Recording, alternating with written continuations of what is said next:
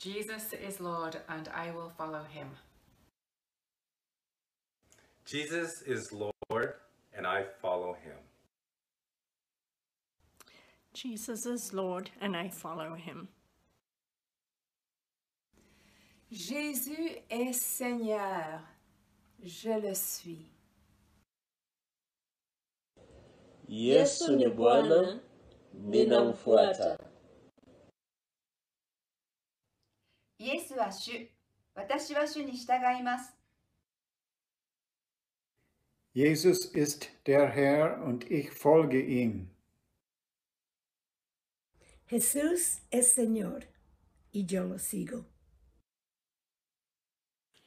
Jesus ist der Herr und ich gang mit ihm. 耶穌係主，我跟從佢。 Ich Christu kartav agenu yan avana anugemicum. سلامنا يسوع هو الرب Ježíš je pán a my jeho žáky. عیسی مسیح خدایه و از باورمند پیدا کن. De Heer Jezus is Heer. Ik volg Hem.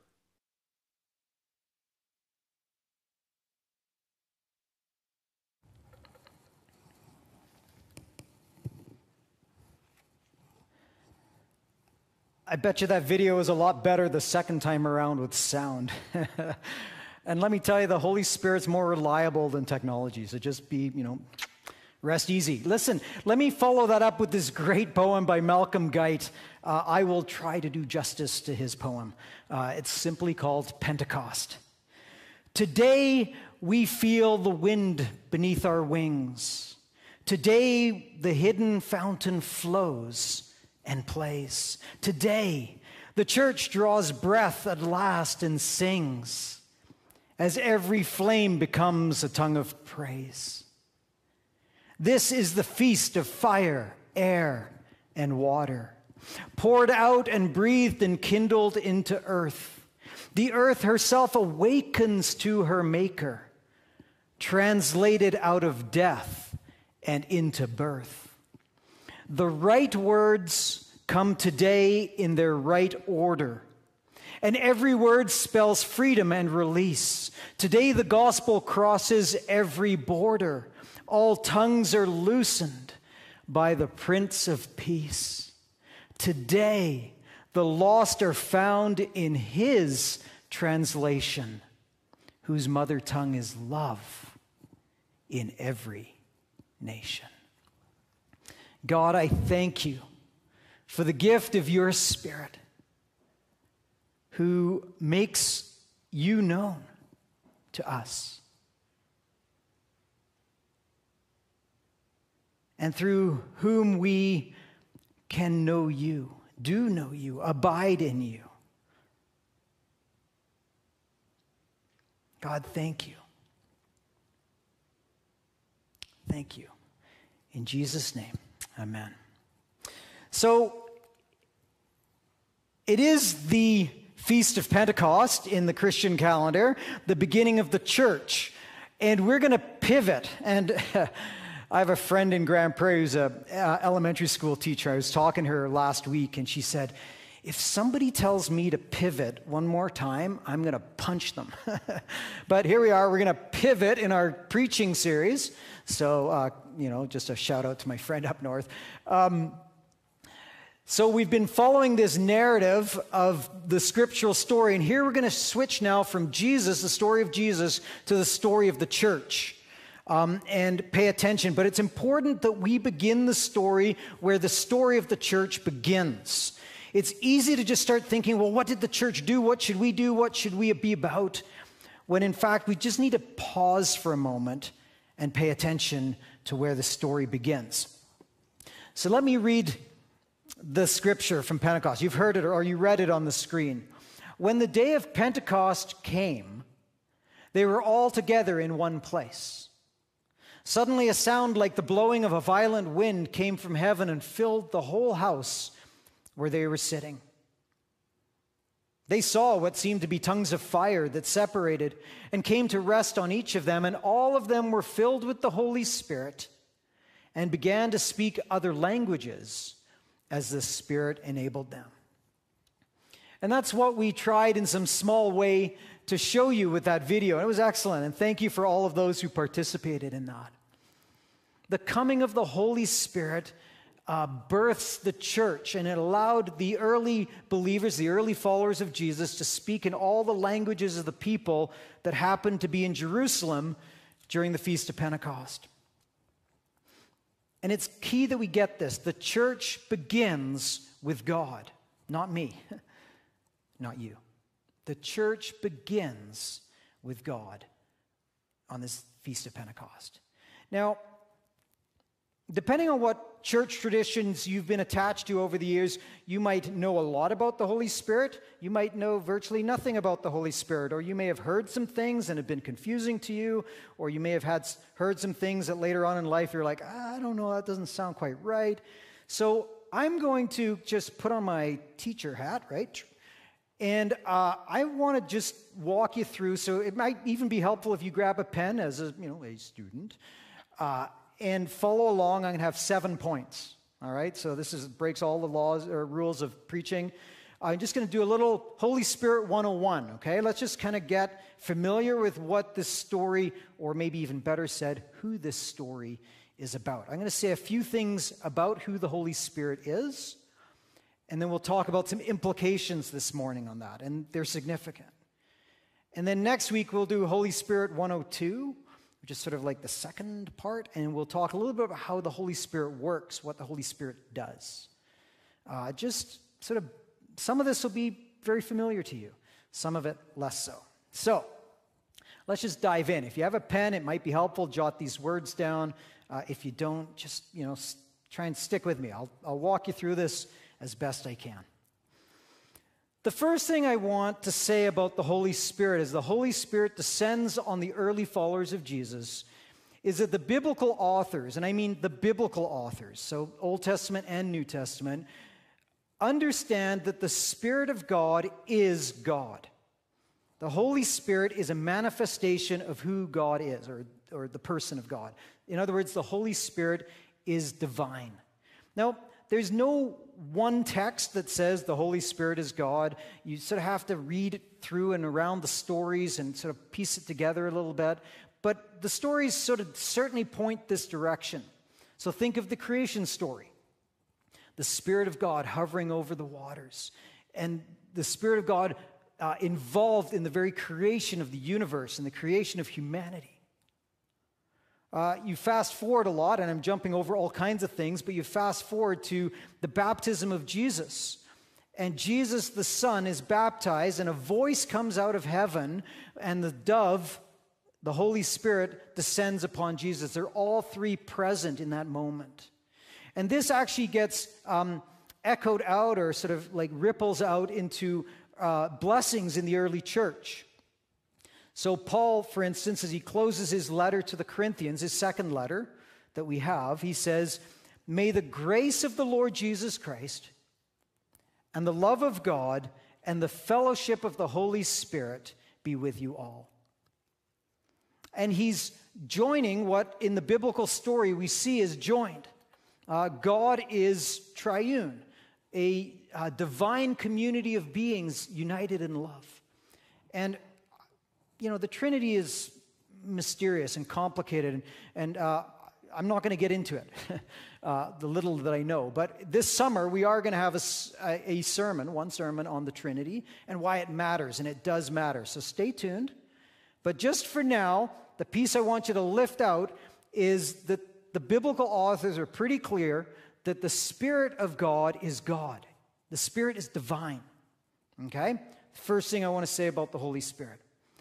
The second piece I'd like to just lift out, and this is, I think, where some Christians get a little, um, we just kind of get a little bit sort of muddled in our thinking, is the Holy Spirit is personal. Okay? The Hebrew word, I can't pronounce it, ruach, gotta have that glottal sound. ruach, or the Greek term, uh, pneuma, means wind or breath. And the Bible Project guys, you can look at their little video on Holy Spirit. They do a great job of explaining that. So, uh, link to that on our website. But um, the idea of God's breath, I mean, this comes up back in the creation story, right? God breathes into humanity and they, come, they, they become animated and alive. And later on, again, you fast forward to, to the story of Jesus. And after the resurrection, Jesus is gathered with his disciples. And if you read the story in John, he breathes on them the Holy Spirit, right? This idea of breath or wind. The problem with it, though, where our thinking gets a little bit muddied, is in our English language, breath and wind is, is, is neuter. It's like it's an it, it's, a, it's an inanimate thing. And we can get the thinking that the spirit is inanimate, non personal, which is a lot more actually like Star Wars. Here you go. May the force be with you, right? You know this. That was a good prop, right? Uh, the Spirit is not like the Force in Star Wars, okay? Not the same thing, right? We're not because of midi-chlorians and all of that weird stuff. Don't get me started on the Spirit and Star or the Force. The Holy Spirit is personal. Uh, the best text, or at least a text, uh, that I'd like to read to you on this is John chapter 14. Uh, it'll be on the screen here, I think, for you. John chapter 14, starting in at verse 15. Jesus speaking, If you love me, keep my commands, and I will ask the Father, and he will give you another advocate to help you and be with you forever the Spirit of truth. The world cannot accept him because it neither sees him nor knows him.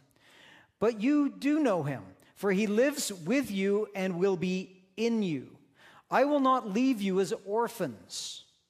I will come to you. Before long, the world will not see me anymore, but you will see me. Because I live, you also will live. On that day, you will realize that I am in my Father, and you are in me, and I am in you. Whoever has my commands and keeps them is the one who loves me. The one who loves me will be loved by my Father, and I too will love them and show myself to them. It's a great text. There's so much that could be talked about here. Let me just lift out this word advocate.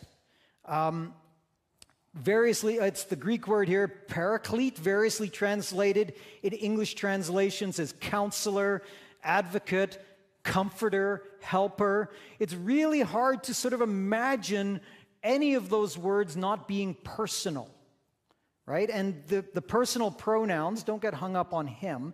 It's not saying that the Holy Spirit's male, it's saying the Holy Spirit's personal. All right? The Holy Spirit is divine, He is God. The Holy Spirit is personal, just like God is personal, right? This will come out, uh, we know this, but it'll come out in spades as we talk about the Trinity and why that matters. The Holy, the Holy Spirit is personal. So that'd be the second thing I'd want to say divine, personal. Uh, so not the Force in Star Wars, right? Get that image out of your head. Third thing I'd want to say in this text or in this introduction to the Holy Spirit is that the Holy Spirit is present. Present here, with us, in us. Again, the text speaks to that. Um, in the past, God spoke to the people of Israel through mediators, people like Moses, and later on, the law itself became sort of a, a, revealer of who God was to the people of God. But then Jesus came, or then God came near in the person of Jesus. But then Jesus leaves, and notice what he says. He says, I will not leave you alone. I will not leave you like orphans, but I will send another who will be with you, who will be in you. I will dwell within you. The Holy Spirit here is present. In the Acts text, we read the story of Pentecost and the Holy Spirit descends. Peter goes on to preach a sermon and he quotes from the prophet Joel and he says, In these last days, this has been prophesied by Joel, it's been envisioned by him, by the prophet, that God would pour out his Spirit on his people. The New Testament writers variously describe the Christian life as life in Christ or life in the Spirit, and they seem to use those two phrases somewhat interchangeably. Paul takes it even one step further, maybe to its logical end, when he's writing to his Corinthian friends, where he says, You are the temple of the Holy Spirit. And he both applies it individually, you, your body, is the temple of the Holy Spirit, the place where the Spirit of God dwells. And he applies it corporately, you all, plural, the church. When you gather, you, plural, are the place where the Holy Spirit dwells. Right? God, by his Spirit, is present to his people.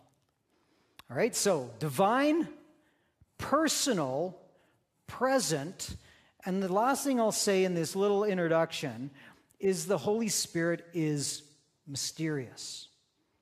Okay, and we don't, I think, as Westerners, as sort of semi moderns, or maybe even sort of drifting toward postmodern, but we're still somewhat modern, rational thinkers. We don't like that, I think. We like to have things all in their boxes and be able to, and Jesus is clear. When he's talking to Nicodemus, who also liked things in their boxes as a Pharisee, and Jesus says, You know, Nick, Nick, Nick, Nick, you're sort of missing it here. And he talks about the Spirit being like the wind, and the wind blows wherever it pleases in John chapter 3. The wind blows wherever it pleases. Or when God reveals himself to Moses all those years back um, at the burning bush. And Moses like, "Well, who are you, Lord?" And God's name very instructive here. I am who I am. Not, by the way, I am who you want me to be, or I am whoever you want to fit into your neat little boxes. I am who I am. Right? God isn't controlled by me or manipulated by me or confined by me or defined or defined by me fully. We can know God, to be sure. That's part of what the Holy Spirit does. And we'll explore that some more next week. But make no mistake, the Spirit of God is mysterious. This is God we're talking about. And this idea that we can be experts in the things of God, I think is a little bit, um, I don't know, I think it's a bit silly actually. We're all beginners, and we might be sort of a bit more sort of a step ahead of other beginners or whatever, but it's not really about being ahead. We're just all beginners in this journey, which is part of why God gives us His Spirit to draw us into relationship, to draw us into His truth. Okay, again, I'm getting ahead of myself. Next week's stuff. All right, so the Holy Spirit, Holy Spirit 101. I'm not saying everything, I'm just saying four things sort of base level things, the Holy Spirit is divine. The Holy Spirit is personal, not an it, a force, but a personal, it's a, it's a, it reveals a personal God. The Holy Spirit is present, and yet the Holy Spirit remains mysterious, somewhat beyond me. Okay? Now, at this point, I'd say you're tracking with me, and I'd see you nod your heads, but sort of nod your head kind of to the TV screen, you know. Mm, yeah. I hope you're with me, okay? Let's talk for a moment about the implications of this, all right? So it's not just sort of this sort of vague, uh, theoretical, theological stuff that's out there, but let's land this for a moment. Uh, why does this matter? And I'm going to suggest to you it matters a lot. I'm going to give you three things, all right? So those, I had four points on who the Holy Spirit is.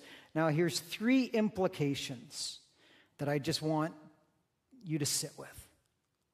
The first is this you are not alone. Okay, hear that. You are not alone. In the person of Jesus, God came near. It's even one of Jesus' names, Emmanuel, God with us. But the person of Jesus, at least in his embodied form, has ascended to heaven. And then you're like, well, Jesus, you've left.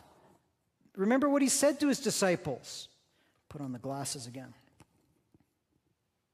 I will not leave you as orphans, but I will come to you. And he sends the Spirit. We're not alone. Now, I'm aware, because I've lived in the same culture you have this past year, I've lived the same realities you have this past year. This past year has felt really isolating at times. And some of you have felt very, very alone.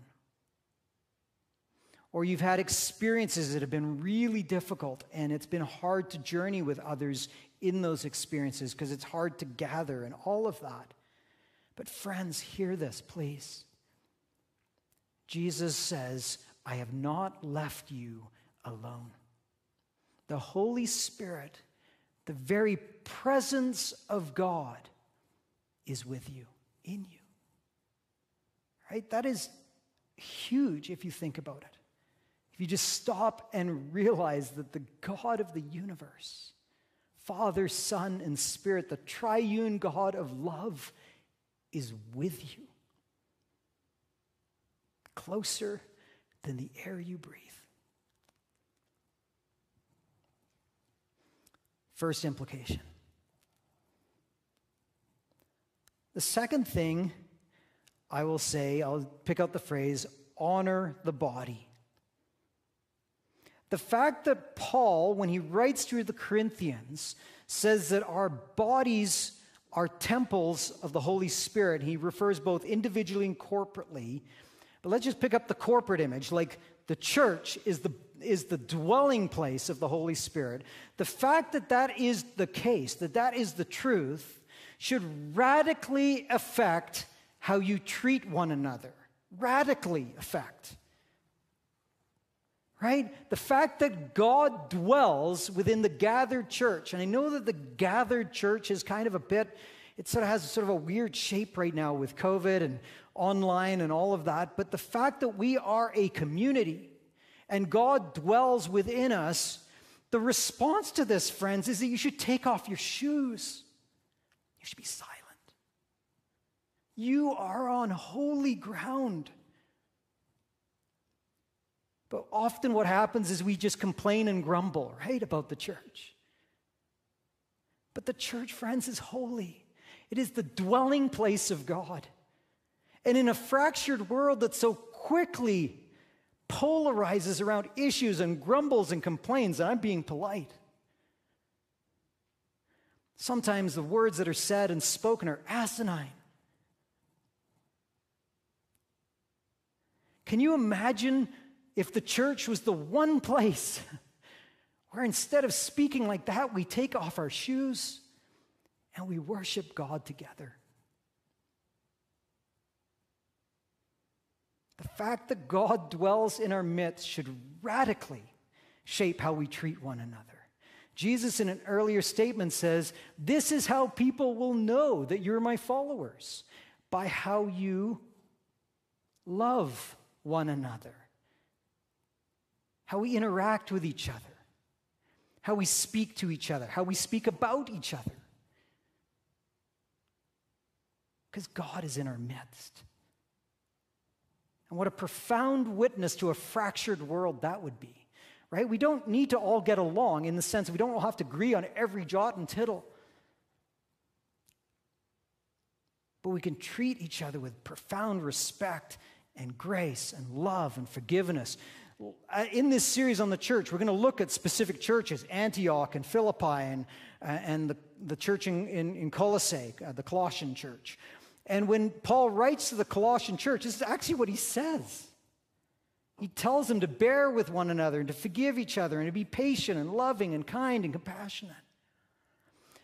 And the foundation for all of that is because you are the temple of the Spirit. You are the holy dwelling place of God. I can have a whole other sermon on this next. This is all sort of part of the point around honoring the body, but it does have profound implications about your own body and how you treat it and how you act and live in the world. Uh, This is Paul's actual his, his point. If you read 1 Corinthians chapter 6, I think, where he talks about your body, singular, you are the temple of God's Spirit, and he links that to actions. and he says, therefore, you shouldn't do certain things because your body is holy. And I'm just going to leave that as an implication for you to sort out a little bit and to think about and to allow God's Spirit to sort of percolate in you. But this has profound implications not only how we treat the church, talk about the church, participate in the church, guard the unity of the church. This has profound implications on how we live within our body. Because you are a temple of God's Spirit. You are holy. All right, second implication. I told you these were big. You can spend all week, and I hope you might spend some time this week unpacking this. Third, implica- third implication, last implication here, uh, I'm going to pick up the phrase not by might. That by itself doesn't make much sense. But our, our invitation, our call, our challenge to follow the way of Jesus doesn't depend on our might, our strength. What I mean by this is there, there's a version of Christianity that I think I, I grew up with, and I think many of us sort of subscribe to. We don't really say it this way, but I think we have internalized it this way. And it goes something like this You're a Christian, and as a Christian, you should pray. And then you kind of look at your life and you're like, yeah, I probably should pray more. And you know that you're called to patience and kindness and gentleness and uh, being loving and being forgiving. And then you look at your life and think, ah, I'm not very much any of those things. So you try to, you know, kind of pull up your own socks a little bit. Like, get with the program, right? What you need to do is try again, and what you need to do is try harder. All right? It's, it's what we've been informed by here. I was thinking about this before the service. We've been informed by, I would say, the North American hero story. And the North American hero story is you can be from anywhere in the world and you could land on North American shores, and if you work hard enough, you'll be successful. Right? It's sort of kind of the American dream. And, you know, by your own hard work and initiative and entrepreneurship, you can start a business, you can be successful, you can live in a big house, and you can just have stuff. And, and, and I'm telling you, that has informed how we think about the Christian life. That we think, boy, if I just try a little harder to be patient, if I just pray a little bit more, that's surely what God wants.